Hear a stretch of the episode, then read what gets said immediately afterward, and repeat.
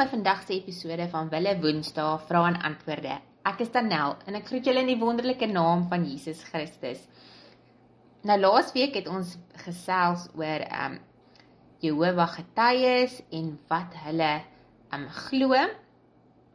En dit het ek gesê ons gaan hierdie week voortgaan met die gesprek en ons gaan bietjie kyk na ehm um, wat die sleutel is um om 'n Jehovah getuie um aan hulle die weet die waarheid met hulle die waarheid te deel hoe 'n mens um dit sal aanpak en dan ook indien jy 'n Jehovah getuie is hoe jy dit moet oor hoekom jy dit moet oorweeg om 'n Christen te word ons gaan na beide daardie um vra kyk en ons gaan kyk wat God se woord natuurlik te sê het hieroor.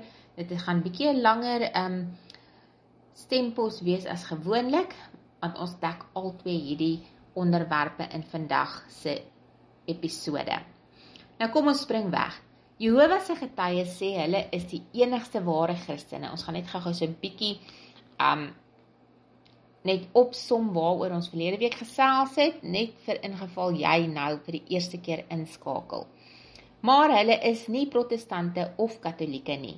Die fundamentele leerstellinge kwessie wat hulle van die ortodokse Christendom onderskei is die drie-eenheid.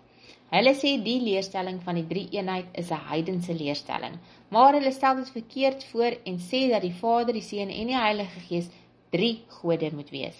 Hulle sê eintlik saam met die drie-eenheidsleer wanneer dit sê dat die Vader en die Seun twee persone is maar hulle verbeel hulle dat hulle dit aan trinitariërs moet bewys. Hulle slaag nie daarin om te begryp hoe die drie persone die een wese van God uitmaak nie en daarom kom hulle met die idee van 'n groot God en 'n klein God, naamlik twee gode. Hulle sê Jesus is geskep Arianisme dat hy Michael die aartsengel was en dat Jesus se liggaam nie opgewek is nie. Dit het eenvoudig verdwyn en hy het opgestaan as 'n geesskepsel. Hulle sê die Heilige Gees is nie 'n persoon nie, maar is Jehovah se aktiewe krag of energie. Omdat hulle sê dat Jesus 'n halfgod is, is hulle begrip van verlossing en verzoening verkeerd. Hulle sê Jesus wat 'n volmaakte man was, het net gesterf om vir die sonde van Adam te vers Adam te versoen en dat wanneer ons sterf, ons dood die straf van ons eie sonde betaal. Slegs so wat 10000 Jehovah getuies kan vandag moontlik beweer dat hulle wedergebore is en 'n hemelse hoop het. Die res van hulle sê hulle wil nie hemel toe gaan om by die Here te wees nie, maar hulle wil vir ewig op 'n paradysaarde lewe en dit is soos in Engels beskryf restorationism. Hulle glo as hulle getrou en gehoorsaam bly tot aan die einde van die 1000-jarige heerskappy van Christus sal hulle die reg verdien om regverdig verklaar te word en dis hoekom hulle moet aanhou streef met geen versekering van redding nie. Slegs vandag se oorblyfsel van die 144000 kan sê hulle is in die nuwe verbond en dat Christus Jesus hulle middelaar is.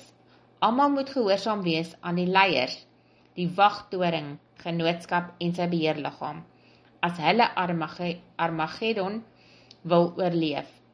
Om te verskil met wat die bestuurliggaam sê is om met Jehovah om nie saam met Jehovah te stem nie, want hy gebruik hulle as sy enigste kommunikasieskanaal om die waarheid te versprei. Net hulle het met geestelike oë van onderskeiding gesien dat Christus Jesus in 1914 vanuit die hemel begin regeer het, 'n onsigbare tweede teenwoordigheid. Hulle sê ook dat Christus nooit na die aarde sal terugkeer nie, maar in die hemel sal bly. Met al hierdie onbybelse oortuigings, waar begin 'n mens om vir 'n Jehovah getuie jy weet te getuig? Daar is net een plek om te begin, met die persoon van Jesus Christus, wie se godheid die fondament van die Christendom is. Jehovah se getuies is nie in staat om die betekenis van Jesus se dood te begryp en waarom hulle wedergebore moet word om hulle sondes vergewe te kry nie. Voordat hulle al hul vertroue in die voltooide werk van Christus kan plaas, moet hulle verstaan dat hulle nie gered is nie, wat beteken dat hulle tans verlore is in hulle sonde. Geen getuie hierdie versekering van verlossing nie, wat die gawe van die Heilige Gees is aan diegene wat deur Christus aan die Vader behoort. Gaan lees Romeine 8 vers 16. Die volle godheid van Jesus Christus kan slegs aan hulle geopenbaar word deur die Heilige Gees wat hulle tot kommoditeitstatus soos elektrisiteit afwys. Vir die getuies is die Heilige Gees 'n ding en nie 'n persoon nie. Om vir hierdie getuies te getuig, moet dit in Christelike liefde en met deernis gedoen word. Onthou, hulle is mislei en glo 'n valse evangelie, maar baie het 'n opregte liefde vir God en is heeltemal opreg in hul oortuigings. Moenie vir hulle bang wees nie, soos 1 Johannes 4 vers 17 tot 19 vir ons sê, maar laat hulle weet hoeveel jy omgee vir hulle en hulle redding. Deel jou Christelike getuienis met hulle. Maar moenie toelaat dat hulle jou oortuig van wat hulle beskryf as 'n Bybelstudie wat eintlik 'n studie van hulle lektuur is om dit te doen nie. Wees bewus daarvan dat hulle nie enige nie wagtoring lektuur sal lees of 'n kerkdiens sal bywoon nie. Hulle sê hulle sal net aanvaar wat die Bybel sê, maar hulle nuwe wêreldvertaling is verander om hulle teologie te weerspieël en baie verse in die Nuwe Testament wat wys op die volle godheid van Christus Jesus is verander om hulle siening te ondersteun dat slegs gedeeltelike godheid kan aan hom toegeskryf word. Dit kom altyd vir hulle as 'n verrassing om mense te ontmoet wat die Here liefhet, die vrug van die Gees vertoon en die Bybel as basis vir hul geloof gebruik. Hebreërs 4 vers 12. Spreek die waarheid in liefde. Efesiërs 4 vers 15. Rig jou hele gesprek gesprek rondom die persoon van Christus en die behoefte om totale geloof te stel in wat hy gedoen het. Moenie toelaat dat hulle jou op hierdie pad lei wat hulle wil hê jy moet volg nie, naamlik om te oorweeg hoe jy Armageddon kan oorleef om op 'n paradysaarde te lewe nie. Dit is nie die evangelie nie. Bo alles bid vir hulle. Nou gaan ons bietjie kyk na indien jy 'n Jehovah getuie is en jy het nou vir die eerste keer hierdie stemboodskap geluister en jy vra vir jouself, hoekom moet ek dit oorweeg om 'n Christen te word? Ons gaan bietjie nou daarna in diepte kyk. Die belangrikste gemeenskaplikheid tussen evangeliese Christene en Jehova se getuies is ons geloof en vertroue in die Bybel as die uiteindelike gesag wat deur God geïnspireer is oor kwessies rakende God en sy verwagtinge vir ons. Alhoewel ons dinge anders kan verstaan, moet Jehova se getuies hoog geprys word vir hul afhanklikheid van en ywer om die Heilige Skrif te bestudeer, om God en sy wil te ken. Soos die Bereane sal ons wys wees om alle dinge in die lewe te ondersoek in die lig van die skrif.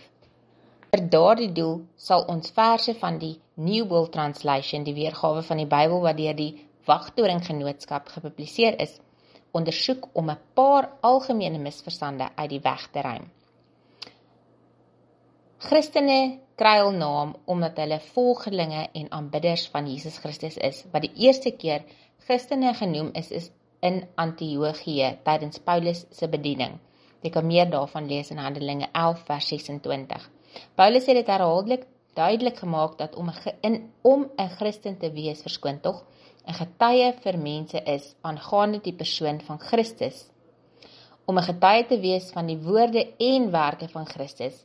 Jehovah se getuies aan die ander kant glo dat ons ons aanbidding uitsluitlik op God die Vader na wie in sommige Bybelvertalings as Jehovah verwys word, moet fokus. Die naam Jehovah was egter 'n basternaam wat deur Christene geskep is deur vokale by die tetragrammaton in hoofletters I H W H te voeg. Wat die oorspronklike weergawe was van wat ons nou as Yahweh ken. Evangeliese Christene verstaan dat deur Jesus God is in al sy volheid. Gelyk in godheid, maar anders in funksie as God die Vader. Christene erken deur dat een van die historiese name van God die Vader Jehovah is. Daar is egter baie ander name en titels wat die skrif gebruik met verwysing na God die Vader.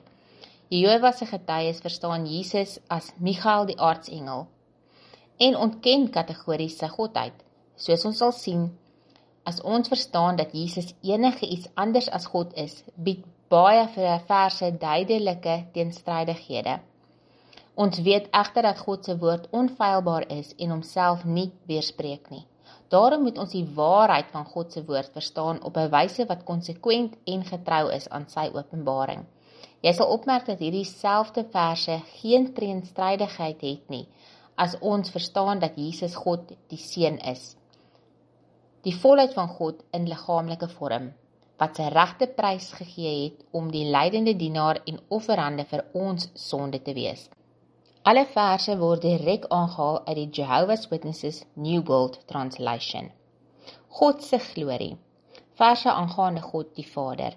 Kry nou 'n pen en 'n papier, um trek dit nader en skryf hierdie skrifgedeeltes neer sodat jy later in diepte studie weer hieroor kan gaan. Jesaja 42 vers 8. Ek is Jehovah, dit is my naam en aan niemand anders sal ek my eer gee nie en ook nie my lof aan gesneede beelde nie. Jesaja 48 vers 11 en aan niemand anders sal ek my eer gee nie. Verse aangaande Jesus. Johannes 8 vers 54. Dit is my Vader wat my verheerlik. Hy wie julle sê dat dit julle God is. Johannes 16 vers 14. Hy sal my verheerlik. Johannes 17 vers 1. Vader, die uur het gekom, verheerlik nou u seun. Johannes 17 vers 5. So nou, Vader, verheerlik my naas u self met die heerlikheid wat ek saam met u gehad het voordat die wêreld bestaan het. Filippense 2 vers 10. Sodat in die naam van Jesus elke knie sou buig van die wat in die hemel en die op die aarde en die wat onder die aarde is. Hebreërs 5 vers 5. So het die Christus ook nie homself verheerlik deur hoëpriester te word nie, maar is deur hom verheerlik wat met verwysing na hom gespreek het: Jy is my seun, ek vandag het jou vader geword. Die verlosser. Nou waar praat hulle oor die Vader as die verlosser? Jesaja 43 vers 3. Want ek is Jehovah jou God die heilige van Israel, jou verlosser. Jesaja 43 vers 11. Ek is Jehovah en buite my is daar geen redder nie. Jesaja 45 vers 21. Is dit nie ek, Jehovah, buite wie daar geen ander God is nie, regverdige God en 'n verlosser? Daar is niemand behalwe ek nie. Jesus waar daar verwys word na hom as verlosser. Lukas 2 vers 11. Omdat vir julle 'n verlosser gebore is, wat Christus die Here is. Handelinge 13 vers 23. Uit die nageslag van hierdie man het God volgens sy belofte vir Israel 'n verlosser gebring, Jesus. Titus 1 vers 4. Mag daar onverdiende goedertierenheid en vrede wees vir God die Vader en Christus Jesus ons verlosser. Wie se naam is ons?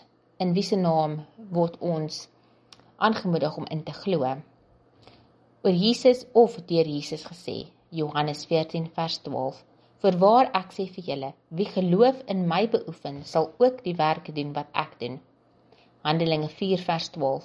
Verder is daar geen verlossing nie in enigiemand anders want daar is geen ander naam onder die hemel wat onder die mense gegee is waardeur ons gered moet word nie.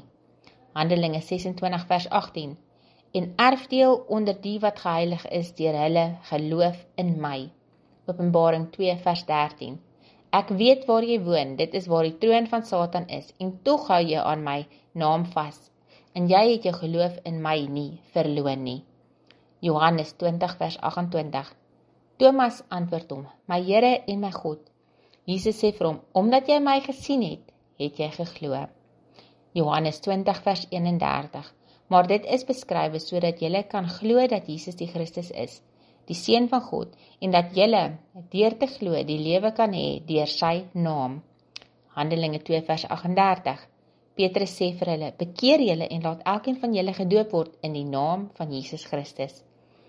1 Johannes 3 vers 23. Voorwaar, dit is sy gebod dat ons geloof moet hê in die naam van sy seun Jesus Christus. Geskep of skepper, dis die vraag. Jehovah se getuies leer dat Jehovah Jesus as 'n engel geskep het en dat Jesus dan alle en ander dinge geskape het. Wat sê die skrifte? Eerstens oor die Vader. Jesaja 66 vers 2. Nou het al hierdie dinge wat my eie hand gemaak het sodat dit alles ontstaan het. Jesaja 44 vers 24. Ek, die Here, doen alles. Ek span die hemele uit. Oor Jesus word daar gepraat as die Skepper. Johannes 1:3. Alles het deur hom ontstaan en buite hom het nie een ding ingekom nie. As alle dinge deur Jesus tot stand gekom het, kon hy nie geskep gewees het nie, want hy is ingesluit in die alle dinge. Status, name en titels van Jesus as en Jehovah. Jesaja 9 vers 6. Want daar is vir ons 'n kind gebore, daar is 'n seun aan ons gegee en die vorstelike heerskappy sal op sy skouers kom en sy naam sal genoem word wonderbare raadsman, magtige God, ewige Vader en vredevors. Openbaring 1 vers 8. Ek is die Alfa en die Omega, sê Jehovah God, die een wat is en wat was en wat kom, die Almagtige. Openbaring 1 vers 17 tot 18. Ek is die eerste en die laaste en die lewende en ek het dood gegaan, maar kyk, ek lewe vir ewig en altyd en ek het die sleutels tot die dood en van die doderyk. Openbaring 2 vers 8. Dit is die dinge wat hy sê, die eerste en die laaste wat dood gegaan het en lewend geword het. Openbaring 22 vers 12 tot 16. Kyk, ek kom gou en die loon wat ek gee is by my om elkeen te vergeld soos sy volgens sy werk. Ek is die Alfa en die Omega, die eerste en die laaste, die begin en die einde. Ek Jesus het my engel gestuur om vir julle mense van hierdie dinge vir die gemeentes te getuig. Ek is die wortel en die nageslag van Dawid en die helder môrester. Openbaring 21 vers 6 tot 7. Ek is die Alfa en Omega, die begin en die einde. Aan elkeen wat dors het, sal ek water gee, gratis uit die fontein van die lewe. Elkeen wat oorwin sal hierdie dinge beerwe en ek sal sy God wees en hy sal my seun wees. As Jehovah die Alfa en die Omega is, die eerste en die laaste, dan moet die eerste en die laaste na Jehovah verwys. So beweer die getuies. Maar wanneer het Jehovah dood gegaan? Die enigste eerste en laaste wat gesterf en weer gelewe het, is Jesus. Hebreërs 1 vers 13. Maar met verwysing na watter een van die engele het hy ooit gesê: "Sit aan my regterhand totdat ek u vyande as 'n voetbank vir u voete stel." Waarheid en eenheid. Jesus se plaasvervangende versoening is om een rede aanvaar. God aanvaar net sy eie geregtigheid. Die geregtigheid van 'n man of 'n engel is onvoldoende om aan die heilige en volmaakte standaard van God se regverdigheid en sy wet te voldoen. Jesus wat die enigste geskikte offer was omdat hy die geregtigheid van God was en aangesien God se wet vergiete bloed vereis het, het Jesus vlees aangeneem sodat hy 'n losprys kan wees vir almal wat in sy naam glo.